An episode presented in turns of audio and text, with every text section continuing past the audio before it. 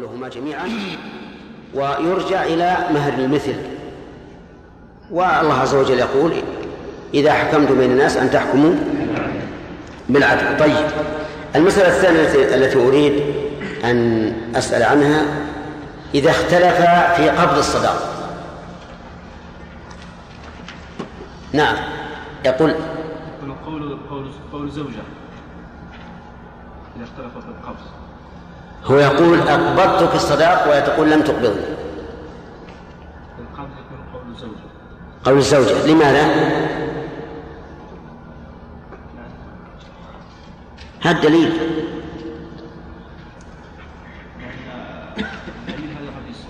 اليمين البينة واليمين من أنكر من المدعي؟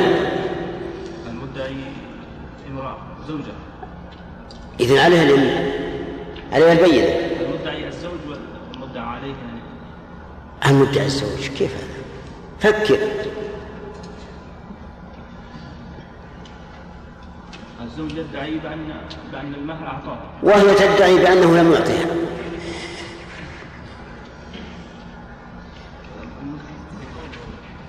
ها؟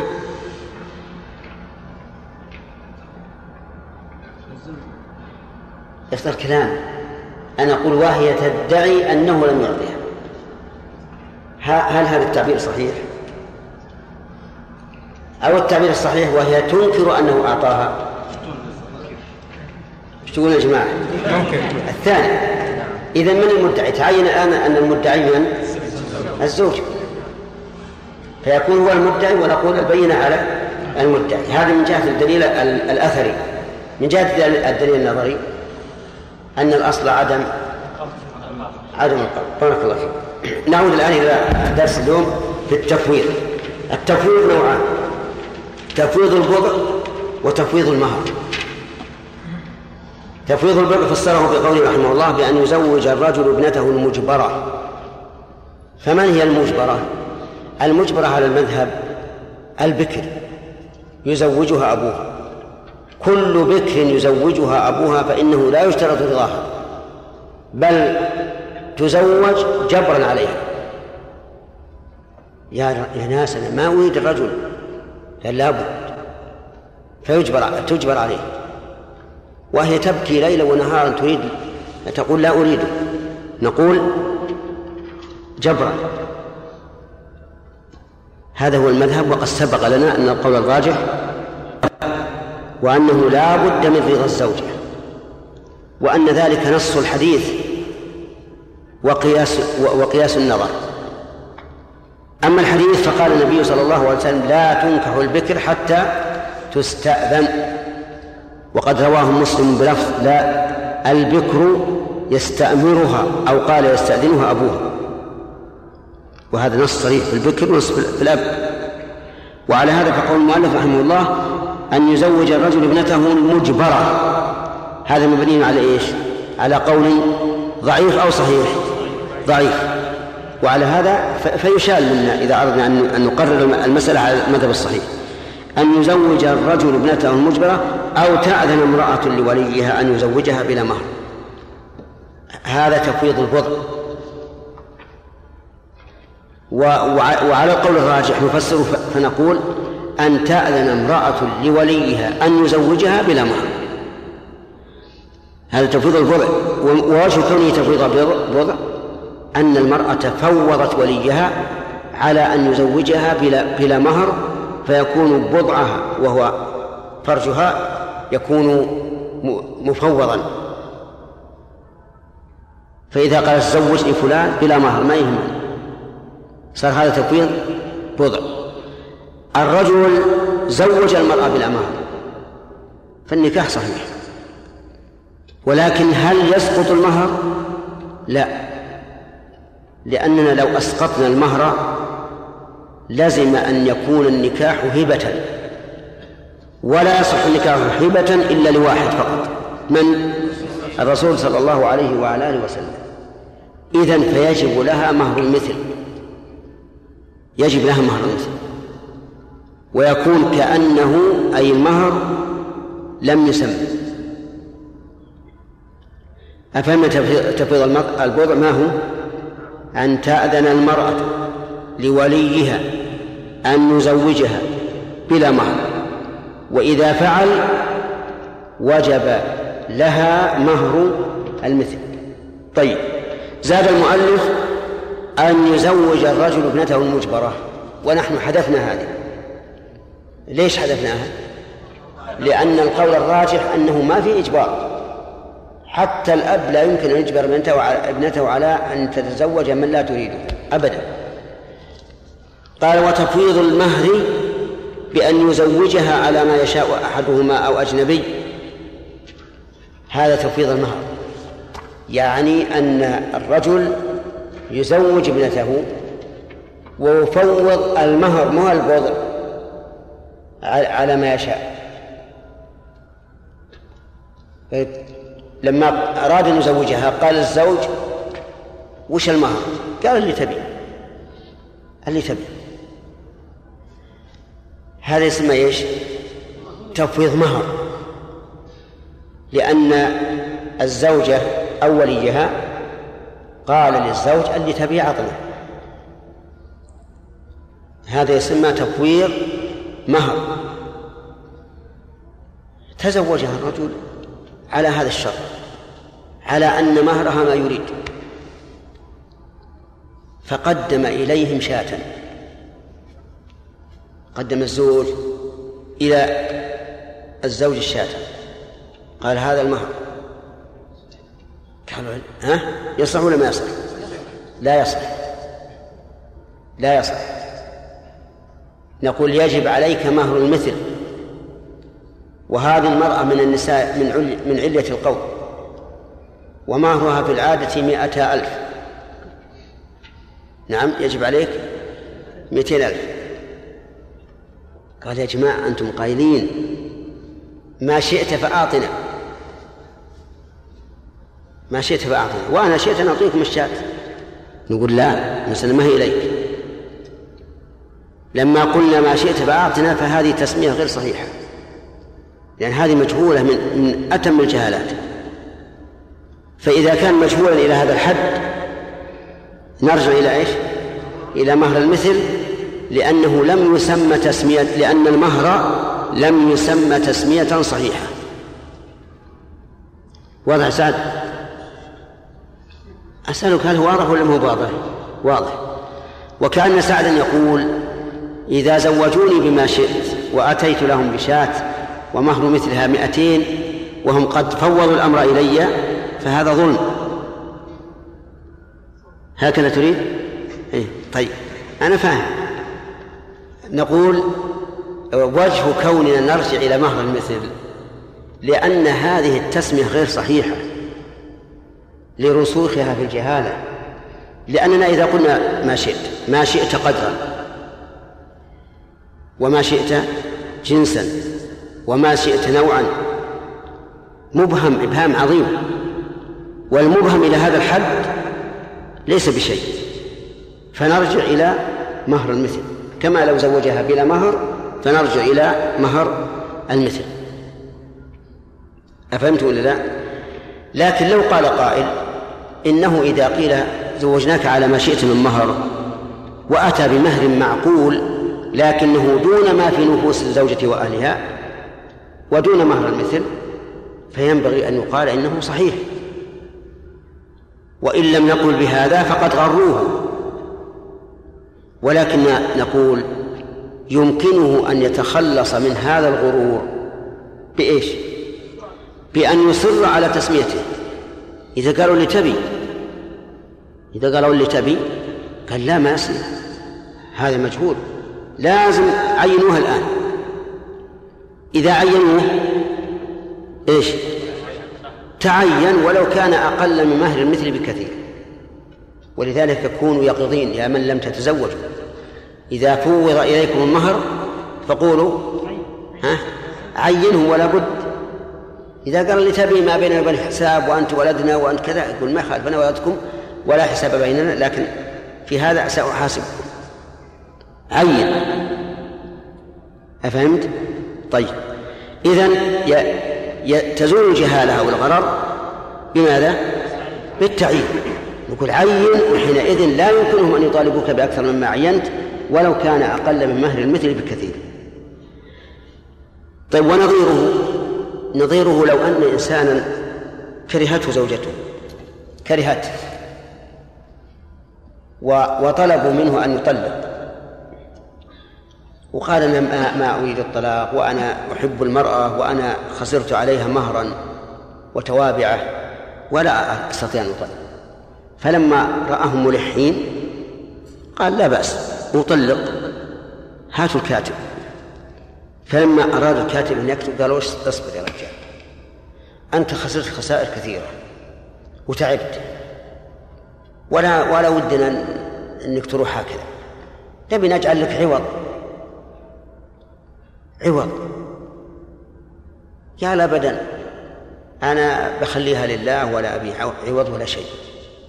قالوا لا لابد نجبر خاطرك. بعوض وإذا كان جزاك الله خير تريد منفعتنا نخلي العوض قليل. عشرة ريال قال إذا كنتم ملزمين أعطوني عشرة ريالات. فطلقها على عوض قدره عشرة ريالات.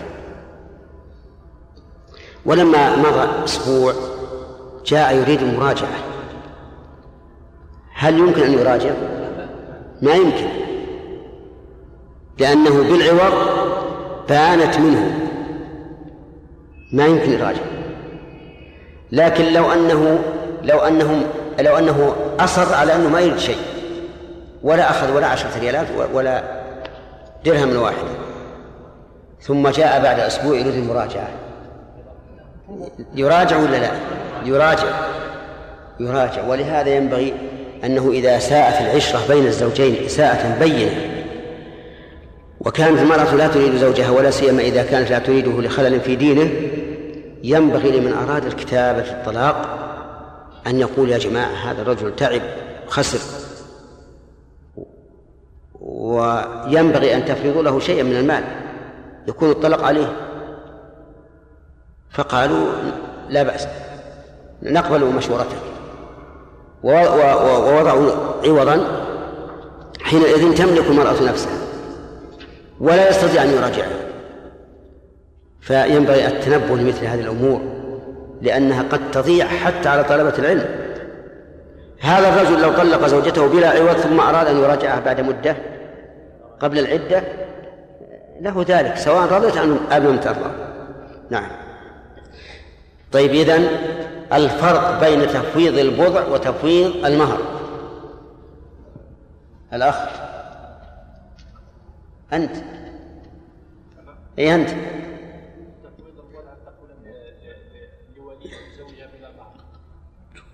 نعم. بأي مهر شاء. يعني بمهر لكن أي مهر شاء. في الحالين ما الذي يثبت لها؟ لا اللي وراء. أي.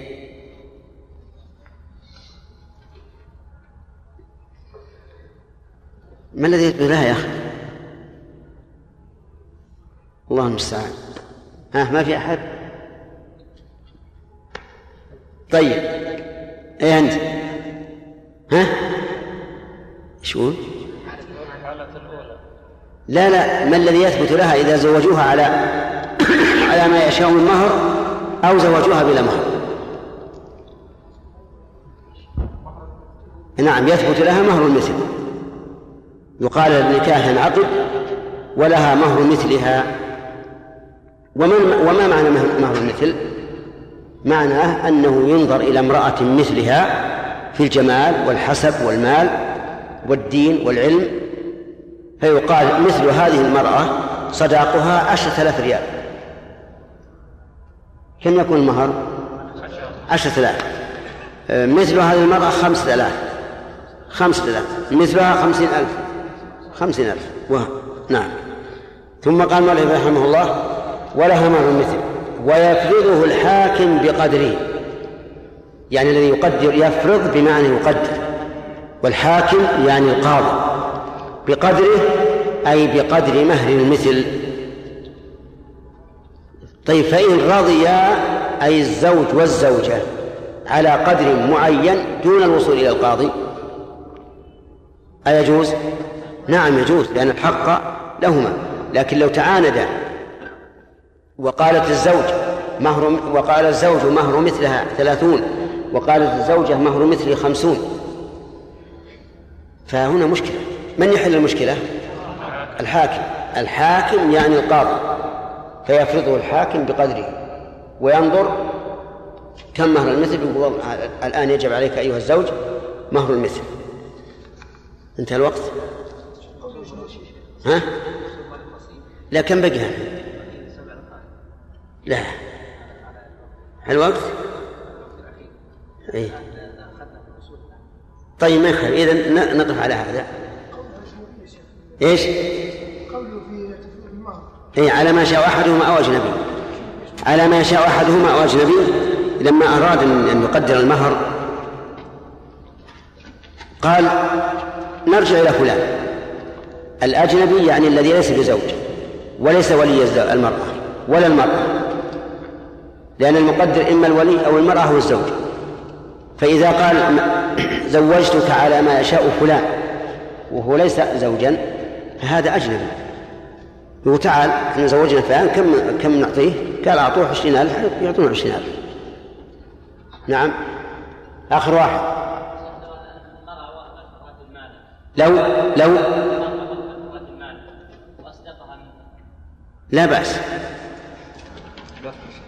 ها؟ في بعض البلاد نتيجة كثرة الطلاق بين الرجل وزوجته. يشددون على الزوج. يعني يكتبون عليه أوراق يعني تفوق المهر الكثير تعتبر ديون عليه فهل الإنسان له أن يقبل على مثل هذه الزوجات؟ وش يسوي؟ يعني ها؟ يكتبوا عليه شيء مثلا ب 50000 ما يخالف هل يجد أحد بعشرين ألف؟ يجد أحد بعشرين ألف؟ ممكن يجد بس ربما هذه تكون مرغوبة بينها أو طيب إذا ما هذه قيمتها هذه هذه مهر المثل في, في, هذا البلد ولهذا لا الناس انهم إنهم يقتدي بعضهم بعض ويقول لا ما يمكن. الشيك هذا ربط له الا يطلق يقول لو طلقت نأخذ هذا الشيك. اي صحيح هم يقولون ربط الظاهر والله أعلم إن المؤخر يكثرونه يزيدون في المؤخر لئلا يطلق. طيب لماذا لا يقول لا؟ إيش؟ طيب يقول لا. أنا ما راح يقول له مثلا أنا ما راح نثقل نفسي بديون تبلغ هذا المبلغ. يعني معنى ما يزوج يدور من غيره. لو, مات عنها أو ماتت عنه هذا الشيك ملغي. عجيب. نعم. لأن هذا بس ربط له اذا إذا في حال الطلاق. اي سبحان الله. نعم. هذه بعد مخالفة للشرع من جهة ثانية. هذه مخالفة للشرع لأنه سبق لنا أنه إذا مات أحدهما تعجل. وهؤلاء يقول إذا مات أحدهما سقط. إيه. يعني يعني هم يربطون بهذا الشيء. يعني يقول إذا طلقتها إيه؟ نأخذ منك هذا الشيء. يعني اي فهمت الآن. هم يقولون صار معنى كلامهم أنهم يقدرون المؤخر بهذا القدر الكبير حتى لا يطلقه بدليل أنه لو مات أو ماتت سقط هذه غلط.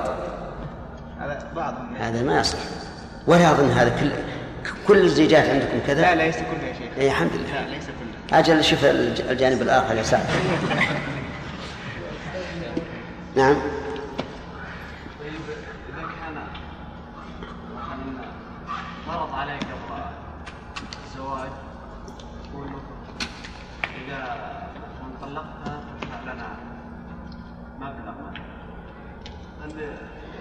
ما يصح. لأن الأصل من النكاح للطلاق ولا للبقاء؟ أسألك. إيه؟ هو ما ينبغي أن يرد على لسانك كلمة الطلاق عند العقد أبدا. لأن هذا معناه أنها غير أنها مؤقتة. فالأحسن أن تبتعد عن لفظ الطلاق مطلق. ولا ربما تزين الأمور إن شاء الله ولا يكون الخير. نعم. ما في شيء. إيش؟ إيش؟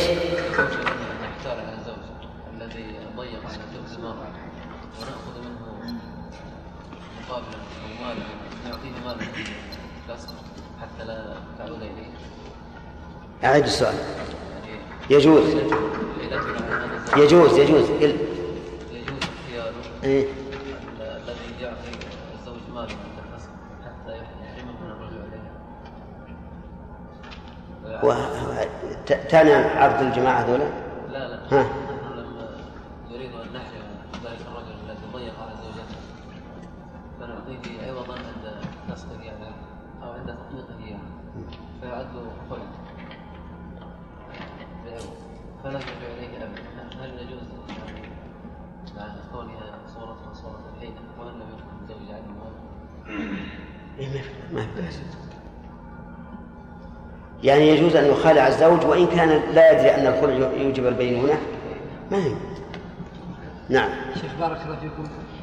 قلنا أن المؤخر على الصفة اللي ذكرها الإخوان أنه إذا مات وماتت سقط. يعني مخالف للشرع. نعم. وجه المخالفة. أي وجه المخالفة. أنه إذا إن, أن الدين لا يصح تعليقه بالموت. وهو إذا مات الإنسان الذي له الدين ينتقل للورثة.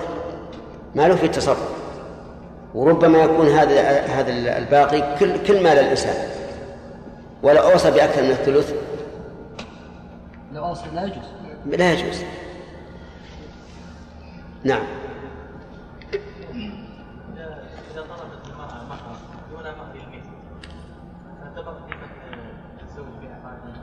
هل إيش؟ يعني إذا طلبت الزوجة مهرا دون مهر الاثنين. إي نعم. فاذا اعطاها الزوج مثلا هذا المهر الذي طلبه هل تعتبر هل إيش؟ ها؟ ذمة من؟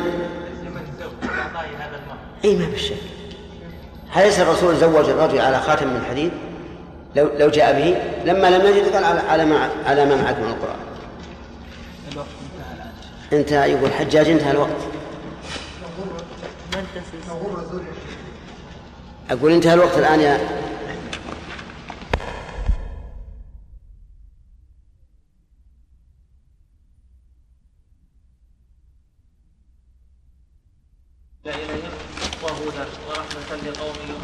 شلون؟ اصبر ما بتدل عليه. ولعلهم يتفكرون. لا لا هل أنت كيف؟ وما انزلنا عليك الكتاب. إيه. نعم. نعم. وهدى ورحمة لقوم يؤمنون. نعم. يقول في هدى أنها معطوفة على لتبين. وبعدين قال في شرح لتبين لبيان. نعم. فكأن لتبين مصدر مجرور, مجرور يعني يعني لا بالتعليل. فيعني إذا كان معطوفا عليه فكأن الأمر يقتضي أن المعطوف عليه هو مجرور إذا كان لتبين مثلا في محل الجر ومع هو اي نعم. إيه. هو صحيح انك ستقول إيه، لماذا لم يكن مجرورا؟ نعم. بس ما, ما تأبى الآية ذلك. إيه. يقول ورحمة هم يقول لأن تبين هذه ما هي اسم صريح. نعم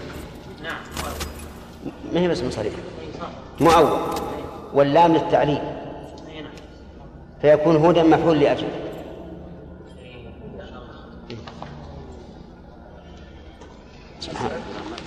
رحمه الله تعالى ومن مات منهما قبل الإصابة والفرض ورثه الآخر ولها مثل مهر نسائها وإن طلقها قبل الدخول فلها المتعة بقدر بقدر يسر زوجها وعسره ويستقر مهر المثل بالدخول. وإن طلقها بعده فلا متعة وإذا افترقا في الفاسد قبل الدخول والخلوة فلا مهر وبعد أحدها وبعد أحدهما يجب المسمى ويجب مهر المثل لمن وطئت بشبهة أو زنا كرها ولا يجب معه عرش بكارة وللمرأة منع نفسها حتى حتى تقبض صداقها الحال وإن كان مؤجلا أو حل قبل التسليم أو سلمت نفسها تبرعا فليس لها منعها. وإن أعثر وإن أعسر بالمهر الحال فلها الفسخ ولو ولو بعد الدخول ولا يفسخه إلا حاكم. بسم الله الرحمن الرحيم سبق لنا أن هناك تفويضين أحدهما تفويض إيش؟ والثاني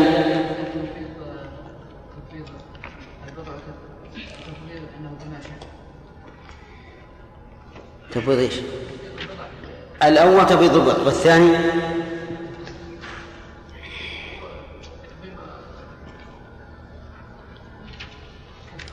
هذا كيف؟ التفويض نوعان تفويض البضع وتفويض ولا رجعت يا سعد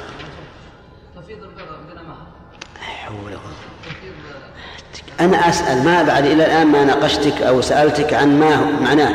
أنا أقول اذكر أقسام تقول قسمان الأول تفويض البر والثاني.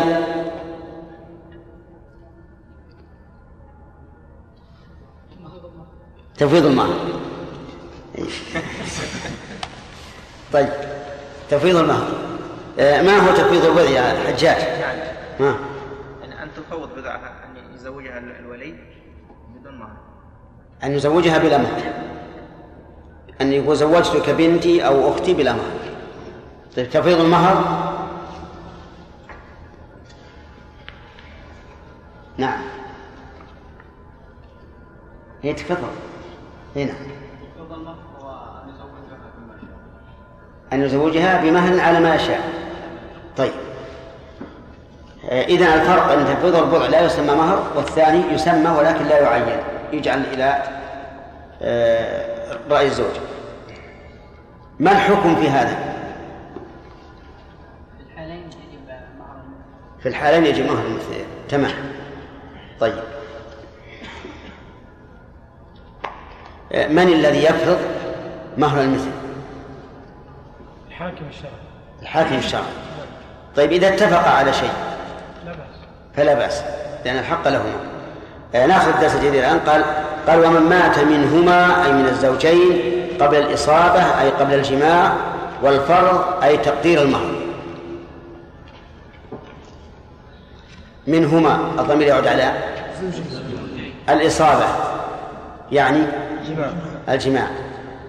و والفرض يعني تقدير المهر. لقوله تعالى وقد فرضتم لهن فريضة. فسماه الله تعالى فريضة. من مات قبل الإصابة والفرض ورثه الآخر ولها مهر نسائها. لها مهر نسائها. هذه المسألة صورتها أن إنسانا عقد على امرأة عقد على امرأة ولم يسمي لها مهر لم يسمي لها مهر ولم يدخل بها ولم يخلو بها ثم مات عنها. مات عنها. فما الحكم؟ يقول يتعلق بذلك أربعة أمور. أولا المهر. لها إيش؟ مهر نسائها مهر المثل. لأنه ما فرض. فيجب لها مهر نسائها ثانيا أنها ترثه. كذا؟ ترثه. ثالثا أن عليها العدة. أليس كذلك؟ طيب. قلنا لها لها مهر المثل والثاني ترث زوجها والثالث عليها العدة. ثلاث ثلاث ثلاث أحكام. يترتب على ذلك ثلاث أحكام. مع أنه لم يصبها. ولم يخلو بها وإنما عقد عليها عقدا لكن قدر عليه ومات إما بغتة وإما بحادث أو بغير ذلك. فترثه كذا ولا لا؟ وتأخذ وتأخذ المهر قبل الميراث قبل أن يرثه أي واحد. تأخذ المهر من من التركة. وعليها العدة عدة الوفاة. فما هو الدليل على ذلك؟ نقول أما الدليل على عدة الوفاة فقوله تعالى والذين يتوفون منكم ويذرون أزواجا يتربصن بأنفسهن أربعة أشهر وعشر. وهذه المرأة زوجة ولا غير زوجة؟ زوجة. إذن عليها أن تعتد عليها أن تعتد طيب كيف؟ ما هو الدليل على أن لها الميراث. الدليل قوله تعالى ولكم نصف ما ترك أزواجكم. وهذه نعم. ولهن الربع مما تركتم إن لم يكن لكم ولد. لهن الربع مما تركتم لهن لأزواجكم وهذه زوجة فيجب لها المهر ونعم يجب لها الميراث. الدليل على أن لها المهر وهو لم يدخل عليها ولم يخل بها. الدليل أن هذا قضاء النبي صلى الله عليه وعلى آله وسلم. فإن ابن مسعود رضي الله عنه سئل عن هذه المسألة فقال عليها العدة ولها الميراث ولها مهر نسائها فقام رجل فقال إن النبي صلى الله عليه وسلم قضى بمثل ذلك في امرأة منا فيقال هذا دليل دليله إيش؟ السنة. قضاء رسول الله صلى الله عليه وسلم وهي السنة. يقول رحمه الله ومن مات منهما قبل الإصابة والفرض ورثه الآخر ولها مهر نسائه وش باقي من الأحكام الثلاثة ذكرنا؟ العدة. العدة ستأتي إن شاء الله في كتاب العدد. وإن طلقها قبل الدخول فلها المهر بقدر يسر زوجها وعسره. إن طلقها أي الزوجة. قبل الدخول يعني أو الخلوة. إذا طلقها قبل ذلك فلها المتعة بقدر يسر زوجها وعسره. المتعة يعني أن يمتعها بشيء تطيبا لقلبها لأنها الآن ليس لها مهر. حيث إنه لم يسمى لها مهر. فإذا طلقها قبل أن يسمي لها مهرا قبل أن يدخل بها وقبل أن يخلو بها فلها المتعة. يعني تعطى إيش؟ شيئا تتمتع به يطيب خاطرها بقدر اليسر والعسر. الموسر يكون عليه أكثر من من المعسر. طيب جبرا لخاطرها. أما إذا كان قد سمي لها المهر بأن قيل أمهرتها عشرة آلاف مثلا فقد قال الله تعالى وإن طلقتموهن من قبل أن تمسوهن وقد فرضتم لهن فريضة فنصف ما فرضتم هذه يفرض يؤخذ نصف المهر. وخلاصة الأمر الآن أن المرأة إذا طلقت قبل الدخول والخلوة فإن كانت قد سمي لها صداق فلها نصف الصداق. وإن لم يسمى لها صداق فلها المتعة بقدر يسر الزوج وعسره. كما قال الله تعالى ومتعوهن على الموسع قدره وعلى المقتر قدره. ويستقر مهر المثل بالدخول. يعني إذا دخل على هذه المرأة التي تزوجها ولم يسمي لها مهرا استقر المهر. لكن ماذا تعطى؟ تعطى مهر المثل وقد سبق لنا تفسير معنى آه، آه، مهر المثل. وإن طلقها بعده فلا متعة. إن طلقها بعد الدخول فلا متعة. لماذا؟ استغناء بالمهر. لأنه إذا طلقها بعد الدخول استقر المهر. إن كان مسمى فالمسمى وإن كان غير مسمى فمهر المثل. وعلى هذا فتكون المتعة واجبة على من؟ على من طلق قبل الدخول ولم يسم لها مهرا. فإن طلق بعد الدخول إيش؟ فلا مهر. وإن طلق قبل الدخول ولم يسم لها مهرا فعليها المتعة. طيب. واضح إن شاء الله؟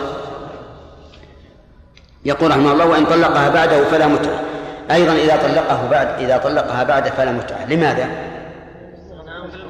استغناء بالمهر. لأن المهر إن كان مسمى فهو المسمى وإن كان غير مسمى فمهر المثل ولا يجمع بين المتعة والمهر. وقال شيخ الإسلام بل تجب المتعة. لعموم قوله تعالى وللمطلقات متاع بالمعروف حقا على المتقين. وهذا مطلق. ولأن هذه المتعة من باب جبر الخاطر لأن كسرها طلاقها كما قال النبي عليه الصلاة والسلام.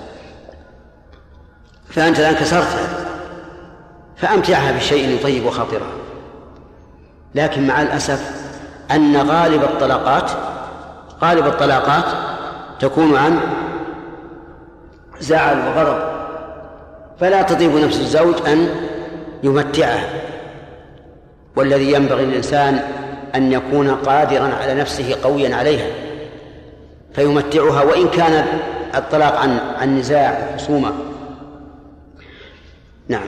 المهم إنها إنها إذا طلقت بعد الدخول فالمهر فالمذهب أنه ليس لها مهر اكتفاء لا فالمذهب أنه ليس لها متعة اكتفاء بالمهر. واختار شيخ الإسلام رحمه الله أنه يجب أن يمتعها لعموم قوله تعالى وللمطلقات متاع بالمعروف حقا على المتقين قال رحمه الله وإذا افترقا في الفاسد قبل الدخول والخلوة فلا مهر وبعد أحدهما يجب المسمى. إذا افترقا الفاعل الزوجان قبل الدخول والخلوة في الفاسد فلا مهر مثال فما هو الفاسد؟ الفاسد ما ليس بصحيح ومنه أن تزوج نفسها لأن النكاح بلا ولي على القول الراجح فاسد لكن لو زوجت نفسها بلا مهر وطلقها قبل الدخول والخلوة فليس لها مهر وليس لها متعة لأن النكاح غير غير صحيح وإذا كان غير صحيح فإنه لا تترتب عليه أحكامه وإن طلقها بعده وبعد أحدهما ما هما؟ الدخول والخلوة. يجب المسمى المعين. قليلا كان أو كثيرا. وخلاصة الكلام الآن أن الزوجين إذا افترقا في النكاح الفاسد قبل الدخول والخلوة فلا مهر لأن وجود هذا العقد كعدمه. وإن كان دخل بها وجب مهر المثل إن كان المهر غير غير مسمى والمهر كاملا إن كان مسمى. ونضرب لهذا مثلا امرأة تزوجها رجل بلا مهر فالنكاح فاسد لقوله تعالى لقوله صلى الله عليه وسلم لا نكاح إلا بولي لما قيل له إن النكاح فاسد قبل أن يدخل عليها. قال إذا طلقت. فماذا يجب لها؟ ها؟ لا يجب لها شيء. طلقها لأن النكاح غير صحيح. لكنه دخل عليها وبعد أن دخل عليها قيل له إن النكاح فاسد. قال إذا طلقته. ماذا يجب؟ مهر المثل إن كان غير مسمى. وإن كان مسمى فالمسمى. فإذا كان هذا الرجل قد أصدقها عشرة آلاف ريال. فلها عشرة آلاف ريال. وإن سكت وإن كان قد سكت ولم يسمى مهرا وجب لها مهر المثل. طيب إنسان آخر عقد على امرأة بولي وشهود كل شيء. لما عقد عليها جاءه امرأة تشهد بأنها أرضعته مع هذه المرأة. أصبحت المرأة أختا له. فماذا نصنع؟ يجب أن يفرق بينهما. المهر.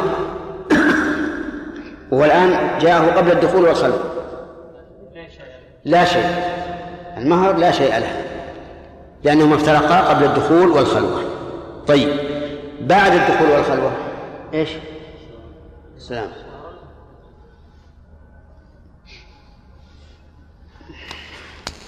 بعد الدخول والخلوة نقول إذا كان قد سمي لها المهر فالمسمى وإن لم يسمى فلها مهر المثل طيب. لكن مهر المثل لماذا؟ لأنه استحل فرجها. ولهذا قال المؤلف نعم وبعد أحدهما يجب المسمى. ويجب مهر المثل لمن وطئت بشبهة أو زنا كرها.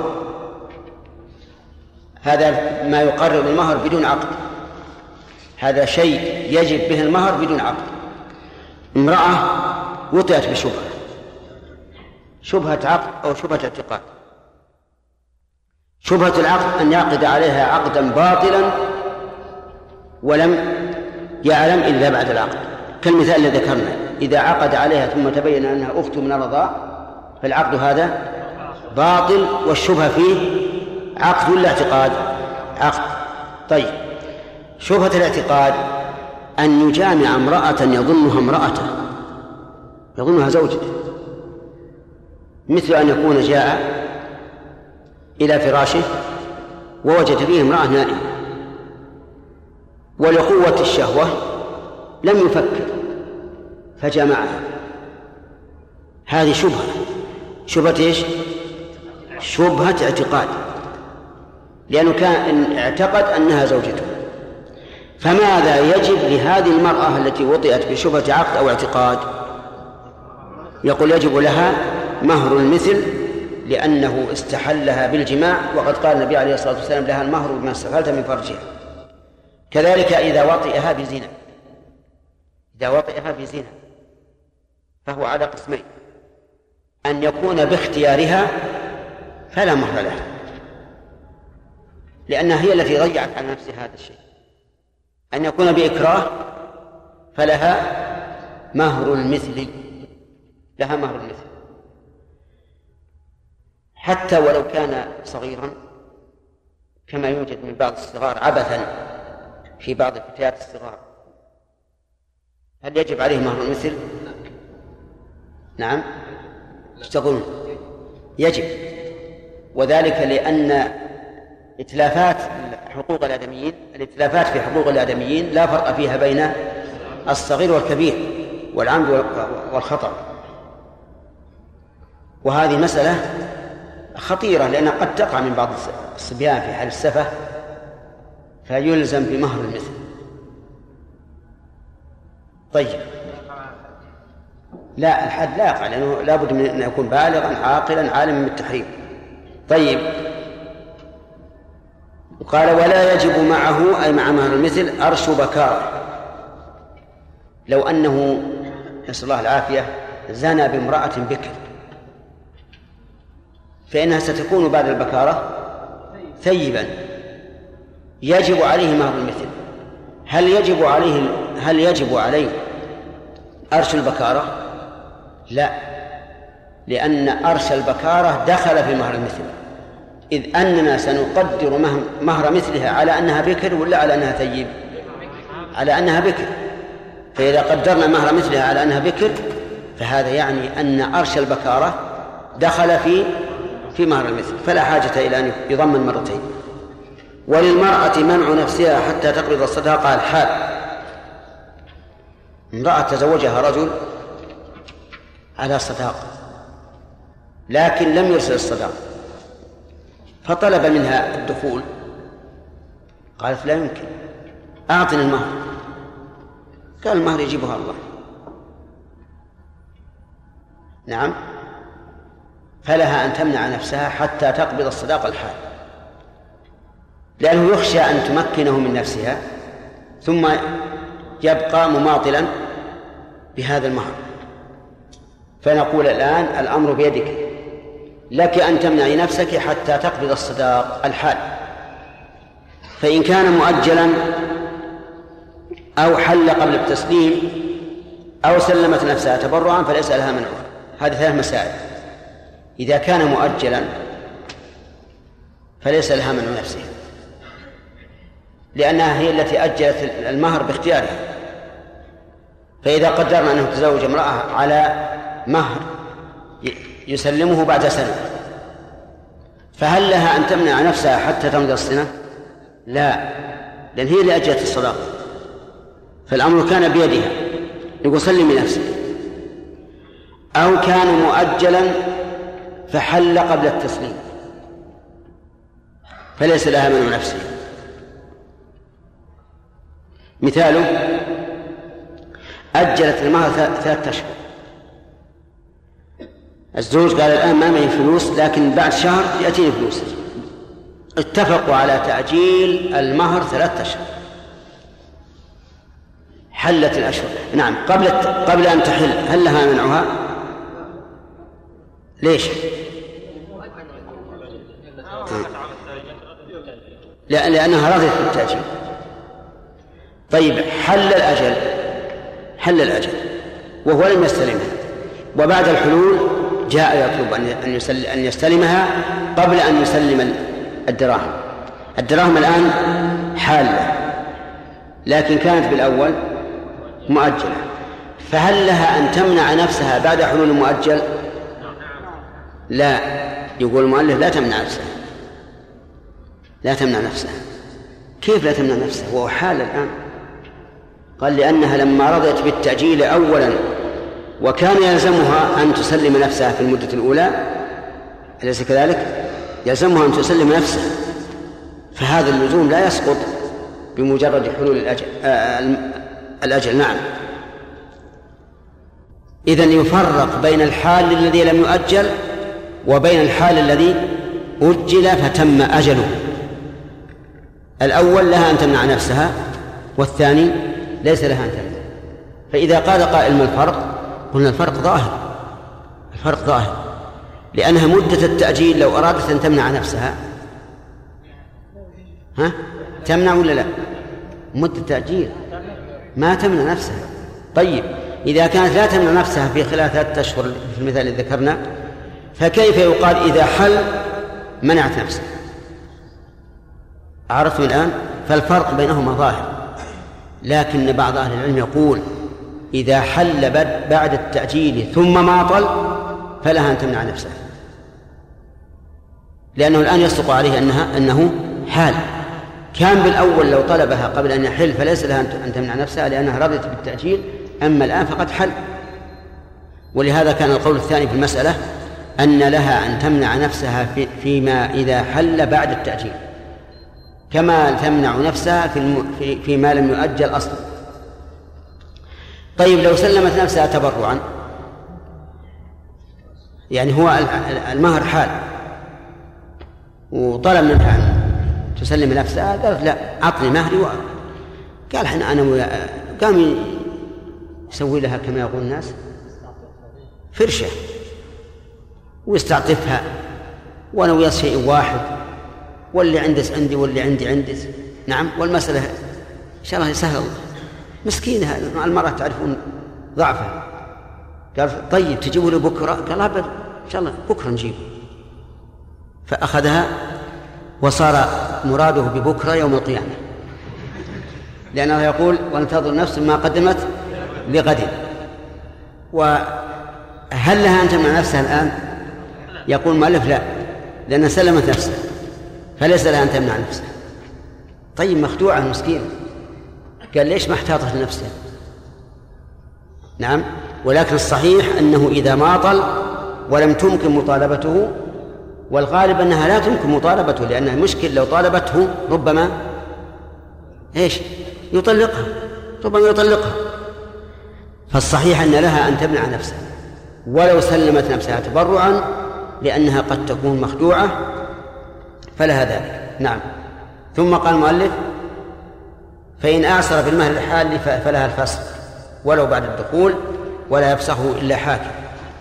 لو أعسر بالمهر الحال يعني كان رجلا غنيا مثلا والمهر حال وقد سلمت نفسها ما مو الكلام الآن مو على على التسليم الكلام على الفصل. ثم إنه أصيب بجائحة اجتاحت ماله كله فأعصر بالمهر. فهل لها أن تفسخ؟ يقول مؤلف لها الفسخ لكن لا يفسخه إلا حاكم وإنما كان لها الفسخ لأن العوض لم يقبض وهو المهر الذي هو عوض الاستمتاع فكان لها الفسخ. والله أعلم.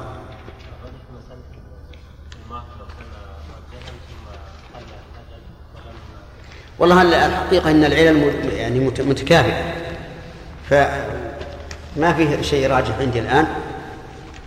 لأن العلل متكافئة نعم. لو قال لها يعني طلب منها تسلم نفسها ولم يحدد لها يعني مدة يسلم المهر فيه أي نعم. فطاوعت يعني في الحال ولم تشترط شيء ولم تتكلم أي نعم. هل لها بعد ذلك؟ لها لها أن تمنع نفسها. لأنها إنما سلمت نفسها بناء على حسن الظن. نعم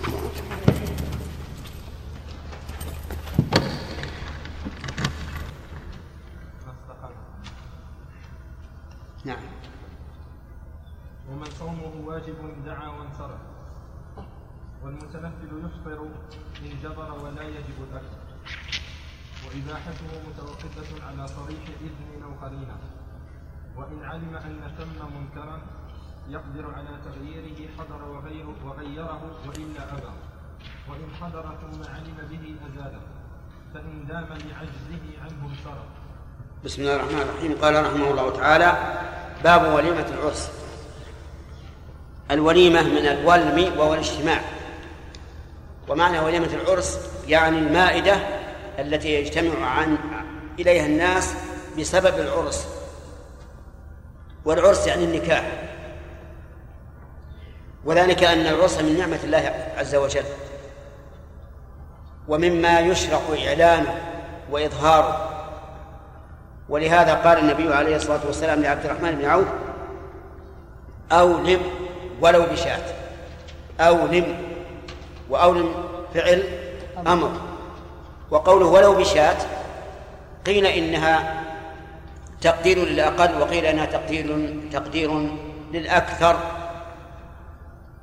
وعلى قول بأنها تقدير للأقل فإن الرسول عليه الصلاة والسلام قد خاطب عبد الرحمن بن عوف وهو من الأغنياء فيكون الأقل بالنسبة للغني أن يولم بشاة. وسيأتي إن شاء الله بيان. آه، هناك ولائم يجتمع الناس عليها. غير وليمة العرس منها ما هو مباح ومنها ما هو مكروه ومنها ما هو محرم. فمن الولائم المحرمة أن يجتمع الناس إلى أهل الميت للعزاء ويصنع أهل الميت الطعام للمجتمعين. فهذه محرمة.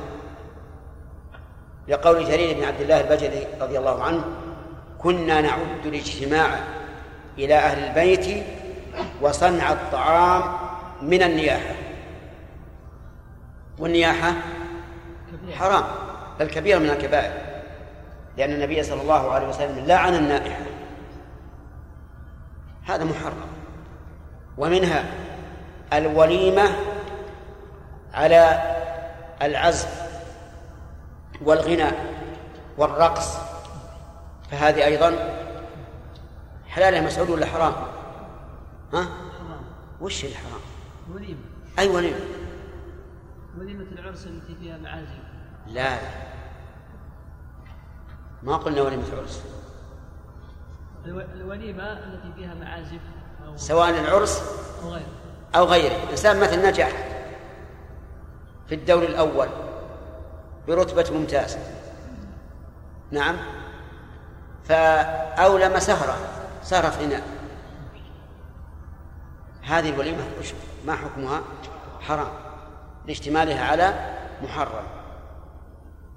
وليمة مكروهة وهو وهي الوليمة الثانية للعرس. الوليمة الثانية للعرس. لأن فيها إسراء نوعا من الإسراف فهي مكروهة. ووليمة مباحة وهي سائر الولائم التي تفعل عند حدوث ما يسر. هي من قسم المباح وليس من قسم البدعة كما ظنه بعض الناس. وعلى هذا فإذا نزل الإنسان بيتا جديدا. نزل بيتا جديدا وأولم ودعا إلى هذه الوليمة. فهذه الوليمة نعتبرها إيش؟ مباحة. لأن الإنسان يفعلها ليس على أنها سنة وأن الرسول فعلها أو الصحابة فعلوها ولكن على أنها إظهار للفرح والسرور بما أنعم الله به عليه من المنزل الجديد. الوليمة للختان. يعني فيه بعض الناس اعتادوا أنه عند ختن الطفل يفعلون وليمة غداء أو عشاء ويدعون الناس إليه. وكنا نعهد ذلك من قبل. حكمها إيش؟ مباح لأن الأصل في جميع الأعمال غير العبادة الإباحة حتى يقوم دليل على المنع. القسم الثالث آه، الرابع نعم وليمة مندوب إليها. وهي وليمة العرس لأول مرة. وليمة العرس لأول مرة هذه آه، مندوبة. دليل ذلك قول النبي صلى الله عليه وسلم لعبد الرحمن بن عوف أولم ولو بشاة. والأمر هنا إما للوجوب أو للاستحباب فوليمة العرس سنة. بحق من؟ أبحق المرأة وأهلها أم بحق الزوج؟ الجواب الثاني أنها وليمة في حق الزوج. لأن الرسول صلى الله عليه وسلم قال لعبد الرحمن أولم ولم يقل لأصهاره أولموا بل قال أولم. ولأن النعمة في حق الزوج أكبر من النعمة في حق الزوجة لأنه هو الطالب والذي يطلب المرأة. يندر جدا أن المرأة تطلب الرجل. طيب إذن وليمة العرس سنة.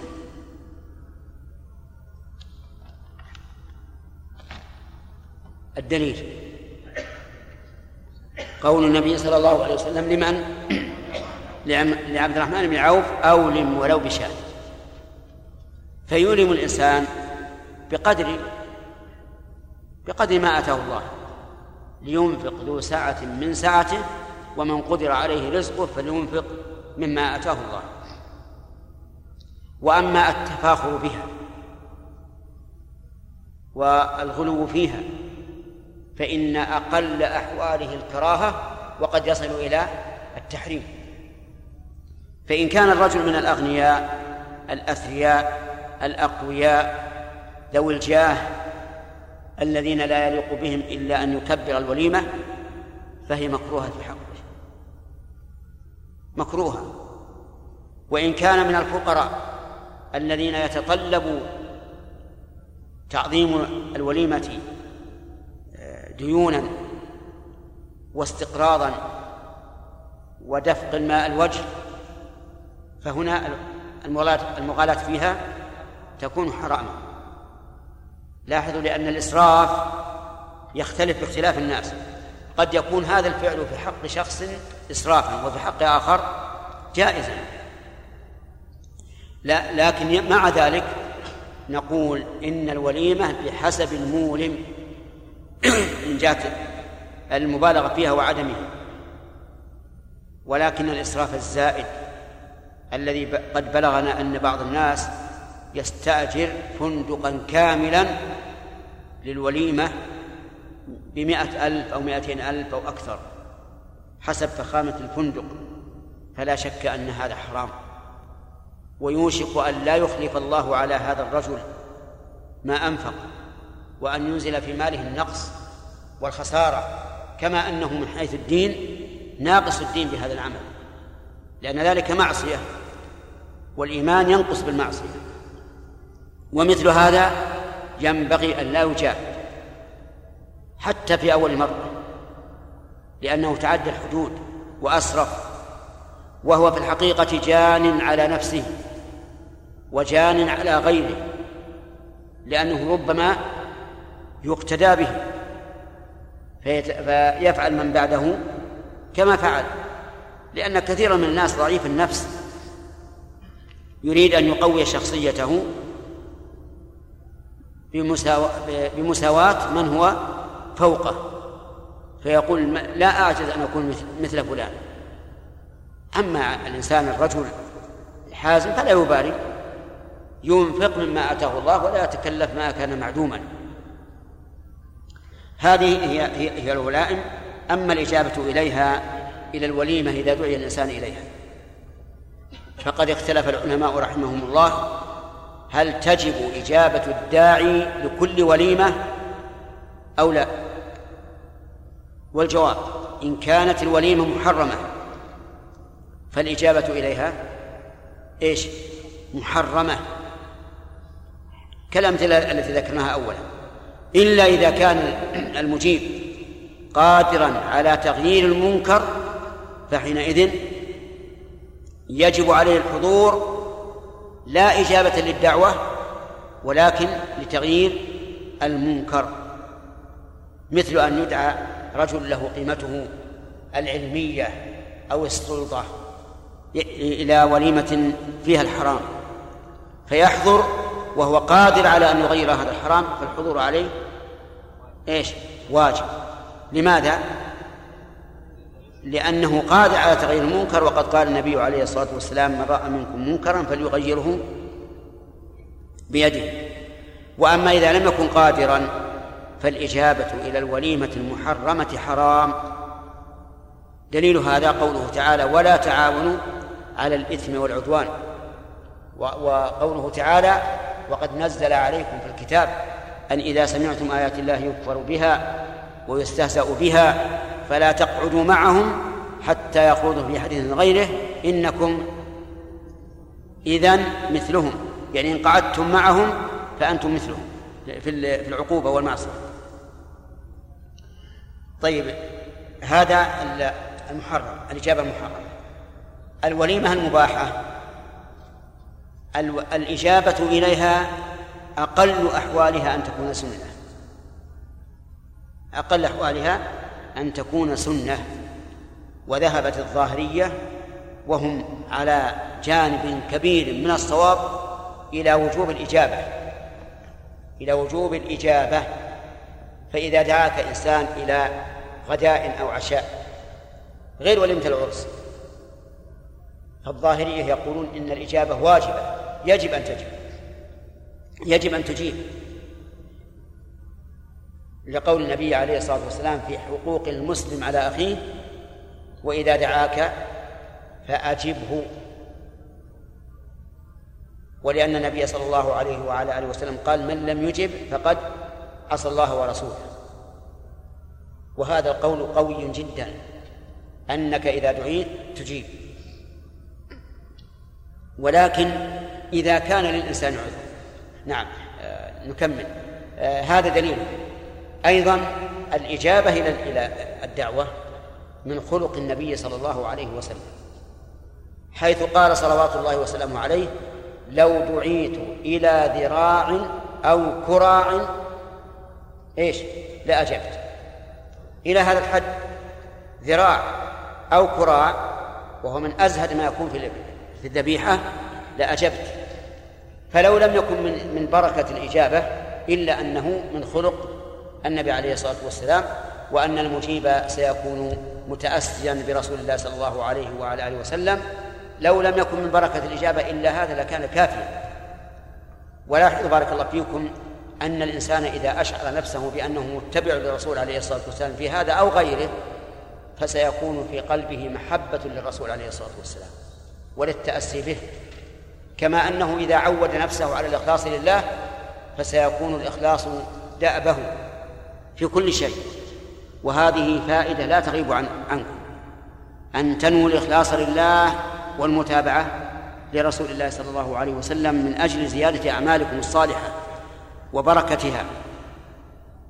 والإنسان لا شك أنه إنما يسعى في الدنيا لما يرضي الله ورسوله فليشعر نفسه عند كل عمل بالإخلاص لله والمتابعة لرسول الله صلى الله عليه وسلم. إذا دعاك أحد وأجبته أشعر نفسك بأمرين أولا امتثال أمر الرسول عليه الصلاة والسلام. لقوله تعالى واتبعوه لعلكم تهتدون. ثانيا إيش؟ التأسي به لأنه يقول لو دعيت إلى ذراع أو كراع لأجبت واضح؟ ما ترى هذه تساوي عشرات المئات من المسائل الفقهية. مهمة جدا. يجد الإنسان فيها صلاحا وفلاحا وسرورا بالطاعة. إذا أشعر نفسه بالإخلاص لله والمتابعة لرسول الله صلى الله عليه وسلم. بقي علينا إيش؟ نحن الآن نتكلم عن الإجابة. الإجابة على المحرم واجبة على المباح قلنا إن العلماء اختلفوا فيها. فالظاهرية يرون الوجوب وقولهم ليس بعيدا من الصواب وذكرنا الأدلة على ذلك. ويرى أكثر العلماء أن الإجابة إلى إلى الدعوة غير وليمة العرس ليست واجبة ولكنها سنة. وعلى هذا فيكون. العلماء اتفقوا على مشروعية إجابة الدعوة لكن اختلفوا هل يأثم بترك الإجابة أو لا. فما هو الاحتياط إذن إيش الاحتياط؟ الإجابة ليسلم الإنسان من الإثم على قول بعض العلماء. فإذا دعيت فأجب لكن العلماء استثنوا من ذلك ما إذا كانت الدعوة حياء وخجلا. فهنا لا تجيب. إذا كانت دعوة حياء وخجلا لا تجيب. كيف حياء وخجلا؟ إنسان مررت به وهو واقف عند بابه. يريد أن يريد أن يفتح. قال تفضل. تفضل. شاركني في الغداء شاركني في العشاء شاركني في القهوة. تجيب أو لا تجيب؟ نعم. أخونا اسمك؟ سمعت كلامي؟ أنت واقف عند الباب تريد أن تتغدى فمر بك زميلك. قلت تفضل تغدى معي. يجيبك أو لا يجيبك؟ يدخل معك ولا ينصرف إيش تقول؟ إيش؟ آه. إن كان مشغول يروح إن كان غير مشغول يدخل طيب تفصيل جيد إذا علمت أنه إنما قال لي ذلك حياء وخجلا استحيا مر علي وأنا أفتح الباب في وقت الغداء فقلت له تفضل إذا علمت أنه قال هذا خجلا وحياء وهو في قرارة نفسه لا يريد أن أدخل. فهل أدخل؟ لا ما أدخل. وكم من إنسان حصل له إحراج عظيم في مثل هذا الواقع قال الإنسان تفضل وذاك على شفا جرف نعم. فقال أكثر الله خيرك ودخل. نعم. هذا قد يجد إحراجا لعله يريد أن ينام ويؤخر الغداء أو لعل غداءه آه، قليلا لا يكفيه ومن معه. وإن كان هذا ربما ينزل الله فيه البركة ويكفي. لكن على كل حال العادات والمروءة. فعلى كل حال إذا علمت أنه قال لي ذلك إيش؟ حياء وخجلا فلا أجيب. وأدعو له وأقول أكثر الله خيرك وجزاك الله خيرا. أنا مشغول أنا مشغول. صحيح أنه مشغول؟ ها؟ نعم كل إنسان مشغول. يعني هذه الكلمة لا يمكن أن تكذب فيها أبدا. ليش؟ كل إنسان مشغول. لقول النبي عليه الصلاة والسلام أصدق الأسماء حارث وهمام لأن كل إنسان حارث أو همام. أنا مشغول. مشغول بإيش؟ مشغول بنفسي. بروح أتغدى في بيتي أبي أتغدى عن صديق آخر وما أشبه ذلك. المهم أنك إذا علمت أنه إنما دعاك حياء وخجلا فلا تجب أما إذا علمت أنه دعاك محبة وصداقة ويود أن تشاركه في طعامه فهنا الإجابة حسب الخلاف. أقل أحوالها أنها أنها سنة. مستحب. أجب. طيب. فصار عندنا الإجابة حرام؟ مباحة؟ لا ما هي مباحة. ما فيه دعوة مباحة. فيها إما حرام أو واجبة أو سنة. قد تكون مكروهة إذا كان في المكان شيء مكروه لكنه لا لا, لا يستطيع أن يغيره. فهنا الإجابة مكروهة لئلا يصادف هؤلاء في كراهته ما انتهى الوقت. انتهى؟ إيه. طيب. في نعم آخر درس ما في سؤال لكن لعلنا نضيف آه، خمس دقائق ما في مانع. إلى العاشرة والنصف تفضل.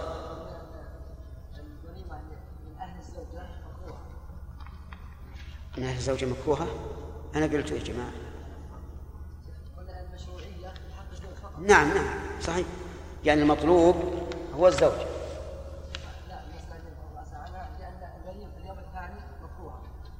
نعم. إيه؟ أحسنت الوليمة في اليوم الثاني. نعم. نعم. أي نعم. آه وليمة أهل الزوجة اللي في اليوم الأول من الأقسام المباحة. من الأقسام المباحة. فلا تنافي الوجوب بالنسبة لوليمة الزوج. إجابة الشيخ إجابة الزوج واجب. الأولى. الأولى واجب. الأوضاع بارك الله فيك أن حسب كلامك أن بعض الناس يجعلون الوليمة الأولى عند أهل الزوجة. أقول هذه الوليمة ما هي من الواجب. هذه من الأمور المباحة. وإجابتها غير واجب. إلا على رأي من رأي الظاهرية. نعم. يوم المولود يوم السابع نعم. لا بأس به. ألو... يعني العقيقة. العقيقة سنة لا شك. لكن ليس ليس يولم لها. ممكن تذبح العقيقة وتصدق بها على جيرانك والفقراء والأقارب بدون إيلاء نعم. ها؟ قبل الزواج قبل ليش؟ يولمون اي نعم. قبل دخول المرأة؟ نعم. فيولم وليمة عند الكتابة ويولم أخرى عند أي. نعم الأولى مباحة. اللي عند الكتابة مباحة واللي عند الدخول هي السنة. وهنا نسأل هل الأولى أن يقدم العقد أو الأولى أن يجعل ليلة الدخول؟ ثاني. ثاني. نعم. في تفصيل. وش التفصيل؟ شيخ أحيانا في المعقد ربما يأتي زوج آخر ويشيله. ها؟ إيش؟ إذا ما عقد اي ربما يأتي رجل آخر اي نعم. ويأخذها. اي لأنهم إذا عقدوا وقالوا خلاص هذه فلان انتهت الموضوع اي إيه، بعض الناس يقدم العقد خوفا مما قال الاخ محمد. يعني خوفا من أن يتراجع عن قبول آه، الخطبة لكن أرى أن التأخير أحسن. لأنه حصلت حوادث مزعجة مؤلمة أنه يعقد ثم يموت. ثم يموت. وحينئذ نلزم الزوجة بالعدة والاحداد وينكسر قلبها. نعم. وتكون عليها المصيبة أشد. وكذلك أيضا ترث منه. افرض أنه صاحب ملايين وعنده ثلاث زوجات. نعم. آه، أو زوجة واحدة. ثم عقد على امرأة ومات عنها قبل أن أن يدخل بها. ترث أو لا؟ تزاحم الزوجة الأولى التي لها عشرات السنين معه وهي لم يدخل بها. فتأخيرها أولى. أما مسألة أنه يهون أو ما يهون هذا عاد هذا عند الله واللي, قابل من الزوج لأنه راض به ما هم هون. نعم. إي نعم. لا يلزم الإسلام حتى لو هيئوا له الراحلة وقالوا التذكرة علينا لا يلزم. انتهى. انتهى؟ نعم. آه نعم. آه البطاقات العامة التي يستعملها الناس الآن إذا علمت أن صاحبك يرى أن له آه حقا عليك بصداقة أو قرابة فأجب. لأنه معين أما ما يفعل مجاملة بس. أو إخبار بأن عنده زواج هذا لا يلزم الإجابة بارك الله فيك. بسم الله الرحمن الرحيم. قال المصنف رحمه الله تعالى ومن صومه واجب دعا وانصرف. والمتنفل يفطر إن جبر ولا يجب الأكل.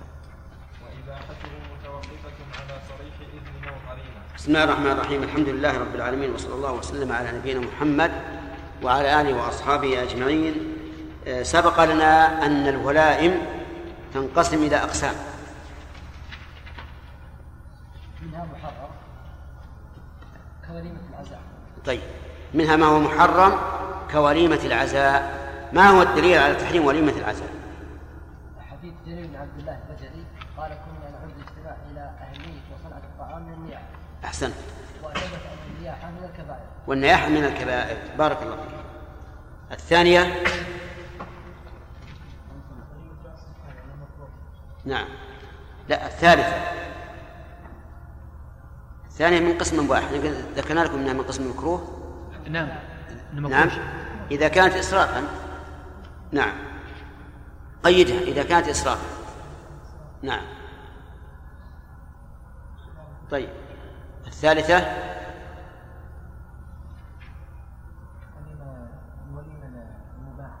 المباح. سأل ما عدا ما عدا المطلوب والممنوع والمكروه. طيب. نعم. وهي مندوب إليها وهي وليمة العرس. أحسن. هذه أقسام الولائم. الإجابة إلى هذه الولائم حكمها حكم الوليمة. حكمها حكم الوليمة إلا العرس. فإن الوليمة فيه سنة والإجابة إليها واجب. ولهذا قال المؤلف آه نعم آه نبدأ من الأول لأن ما قرأنا. تسن بشاة فأقل. تسن نائب الفاعل يعود إلى وليمة العرس. فاستفدنا بهذا حكم الوليمة وأنها على ما ذهب إليه المؤلف سنة. والدليل على سنيتها قول النبي صلى الله عليه وسلم لعبد الرحمن بن عوف أولم وقول بشاة فأقل. بشاة. والمراد بالشاة هنا الواحدة من الضأن أو المعز سواء كان ذكرا أم أنثى. وقوله فأقل يعني ولا تسن بأكثر. والدليل قول النبي صلى الله عليه وسلم لعبد الرحمن بن عوف أولم ولو بشاة. فجعلوا هنا لو دالة على التكثير وهذا خلاف المعهود في اللغة العربية في مثل هذا التركيب. إذ أن قوله ولو بشاة في مثل هذا التركيب تعني أن أقل ما يكون الشاة وهذا هو الصحيح. والصحيح أن كثرة الوليمة أو قلتها يعود إلى أحوال الداعي ومقتضيات الحال. فإذا كان الداعي غنيا. قلنا له أولم ولو بشاة. وإذا كان فقيرا قلنا له أولم ولو بشاة. صح؟ إذا كان غنيا قلنا أولم ولو بشاة. وإذا كان فقيرا قلنا أولم ولو بشاة. صح؟ نعم. بشاه الثانية يعني شاه لكن حذفت منه الياء تخفيفا. نعم. هذا ما نقوله عند يعني التقرير والشرح. لكن نقول إن الوليمة تتبع حال الشخص. لقول الله تعالى لينفق ذو سعة من سعته. ومن؟ إيش؟ قدر عليه رزقه أي ضيق فلينفق مما آتاه الله. فأمر الله بالإنفاق بالسعة من من السعة لمن كان لا سعة. وبما ومما آتاه الله لمن كان ليس ذا سعة. عبد الرحمن بن عوف كان من ذوي السعة. ولهذا قال له النبي صلى الله عليه وسلم أولم ولو بشاة طيب في زمننا هذا المعهود أن الأغنياء يولمون بولاء كبيرة. وأن الفقراء مع الأسف يريدون أن يساووا الأغنياء في الولائم فتجده يستدين ويقترض وربما يستجدي الناس من أجل الوليمة وهذا كله غلط. حتى الأغنياء لا, لا نقول لهم إن السنة أن تولموا بشيء زائد إسراف بل بشيء يناسب. ولا تجروا عباد الله عز إلى ما لا يطيق إلى ما لا يطيقون. طيب. وتجب في أول مرة إجابة مسلم يحرم هجره إليها إن عينه ولم يكن ثم منكر. اشترط المؤلف لوجوب الإجابة شروطا. أولا أن تكون أول مرة. احترازا من الثانية والثالثة والرابعة والخامسة إلى آخره واشترط أيضا أن يكون الداعي مسلما. احترازا مما لو دعاه كافر ذمي أو معاهد أو مستأمن فإن إجابته لا تجب. الثالث يحرم هجره. يحرم هجره يعني مسلم يحرم هجره. أفادنا المؤلف رحمه الله أن من المسلمين من لا يحرم هجره. من لا يحرم هجره. وذلك أن الهجر ينقسم إلى أقسام. أولا من يجب هجره وذلك كصاحب البدعة الداعي إلى بدعته. إذا لم ينتهي إلا بالهجر فإنه يجب علينا أن نهجره وجوبا لأن في الهجر يا مسعود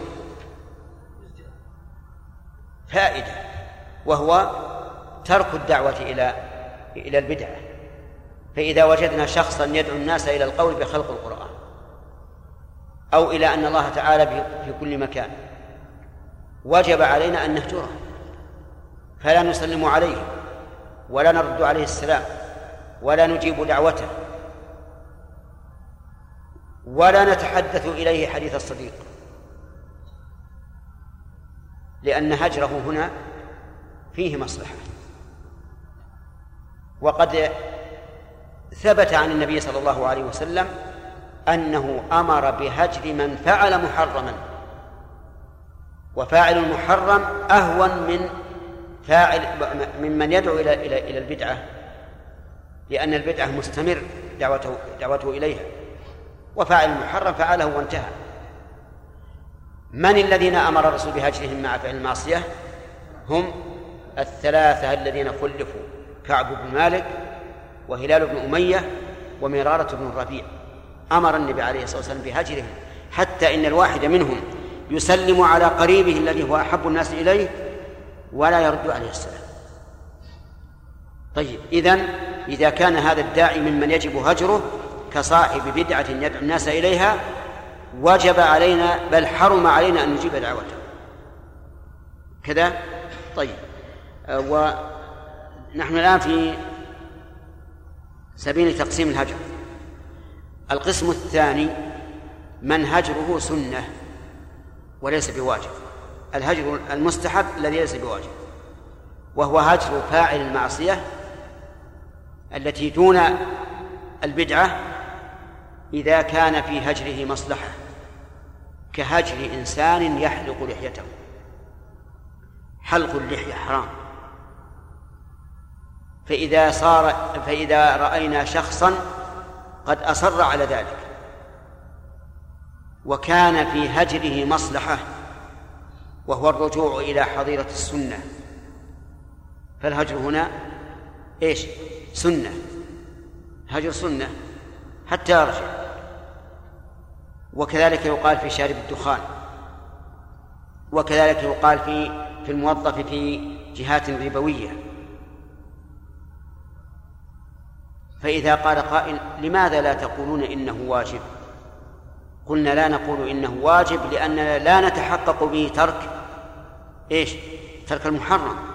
لو تحققنا به ترك المحرم لكان الهجر واجبا. طيب هذا الهجر فيه إيش؟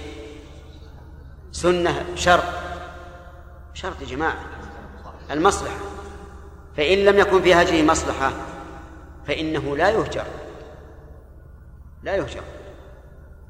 لأن الأصل أن هجر المؤمن حرام. لقول النبي صلى الله عليه وسلم لا يحل للمسلم أن يهجر أخاه فوق ثلاث. يلتقيان فيعرض هذا ويعرض هذا وخيرهما الذي يبدأ بالسلام الذي يبدأ بالسلام. فإذا لم يكن مصلحة بأن كان هذا الذي يحلق لحيته لو هجرناه لازداد بغضا لنا وبعدا منا. ونفورا عن الحق وبقي على حلق لحيته صار الهجر هنا حراما. إذ لا يجي إذ لا يحصل منه إلا عكس ما نريد. وأما ما يفعله بعض الإخوة الملتزمين الغيورين على دينهم من هجر أهل المعاصي مطلقا فغلط. ومخالف للسنة. لأن النبي صلى الله عليه وسلم قال لا يحل للمسلم أن يهجر أخاه وفاعل المعصية. هل هو أخ لك؟ أخ لي. مهما فعل من الكبائر. إلا إذا كفر. وعلى هذا فلا يجوز هجر أهل المعاصي إلا لوجود مصلحة. طيب مر بك إنسان بيده السجارة فسلم عليك. ترد عليه السلام؟ نعم أرد عليه السلام. لأن لو لو لم أرد لكان ذلك أشد إمعانا في معصيته وبغضه لك وكراهيته للحق الذي تقول. والمقصود هو المصلحة وإزالة المفسدة. القسم الثالث من الهجر هجر مباح. لكن هذا القسم مقيد بثلاثة أيام فأقل. وهو ما يحصل من الهجر بين الإنسان وأخيه بسبب سوء تفاهم اختلاف في قيمة مبيع عمل عمل مثلا لا أرى أنه من الأدب أن يعمله معي فهجرته فلي ذلك في خلال كم؟ ثلاثة أيام فقط. وهذا هجر مباح وليس مطلوبا وليس محرما. هذا هجر مباح ليس لكنه لكنه محدد بثلاثة أيام. فمن الذي لا تجاب دعوته؟ الذي تجب الذي يجب هجره يقول الشرط الرابع الشرط الرابع إن عينه. يعني إن إن عين الداعي المدعو بأن قال يا فلان سأقيم وليمة لعرسي غدا فأدعوك للحضور. هذا معين ولا لا؟ ضد التعيين الإبهام والتعميم. فيقول مثلا آه، يا جماعة آه، غدا وليمة عرسي فاحضروا. هذا ما عين. والإجابة في هذا فرض كفاية. لأن الخطاب موجه لمن؟ للجميع. فإذا جاء واحد منهم كفى لكن لو قال يا فلان آه، مثلا قال يا جماعة غدا وليمة عرسي أدعوكم إليها فاحضر يا فلان. نص عليه فحينئذ يجب إذا تمت الشروط الشرط الخامس ولم يكن ثم منكر ثم بمعنى هناك أي في مكان الدعوة منكر أي محرم. لأن المنكر ما حرمه الله ورسوله. فإذا تمت الشروط وجب وجبت الإجابة. انتبه. لكن لا تجب الإجابة إلا بشرط آخر من قبل المدعو وهو أن لا يلحقه بذلك ضرر أو تكون الإجابة مسبوقة بدعوة أخرى. فإن لحقه بذلك ضرر لم تجب الإجابة. لو كان يعلم أنه لو جاء إلى إلى لو دعا لو أجاب الدعوة لحقه ضرر بأن فاتت عليه أموال خسرها أو يخشى أن يوجد إنسان شرير يؤذيه. نعم. أو كانت الدعوة مسبوقة بدعوة أخرى فهنا الإجابة ليست إيش؟ ليست واجبة. ومن ذلك إذا كانت الإجابة تستدعي سفرا. فإنها لا فإنه لا يجب عليه الإجابة لأن السفر يحتاج إلى شد رحل وتفويت مصالح وغيبة عن الأهل وتعرض للحوادث فلا تلزمه الإجابة في هذا الحال لكن لو كان يلزمه أن يستأجر سيارة سيارة أجرة من بيته إلى بيت الداعي هل هل تلزمه الإجابة؟ الظاهر نعم إذا كان لا, لا يضره. فإن كان يضره أو كانت بأجرة خارجة عن المعهود لم تجب. يقول فإن دعا الجفل هذا ضد ضد قوله إن عينه. إن دعا أي المتزوج الجفل بأن قال أيها الناس هلموا إلى مأدبة عرس هذه جفلة. لا يلزمه أن يجيب. لأنه إيش؟ إيش؟ لم يعينه. ودعوة الجفلاء ممدوحة عند العرب لأنها تدل على الكرم. والتعيين يدل على البخل. ولهذا افتخر الشاعر في قوم بقومه حين قال نحن في المشتات ندعو الجفلا لا ترى الآدب منا ينتقر. الانتقار أن يعين. يقول نحن في, في, أيام الشتاء لا نقول يا فلان تعال. أدعوك لتعشى عندي لكن لا تعلم الناس. هذا يدل على إيش؟ البخل. لكن نحن نقول أيها الناس هلموا إلى الطعام. وما ألذ الطعام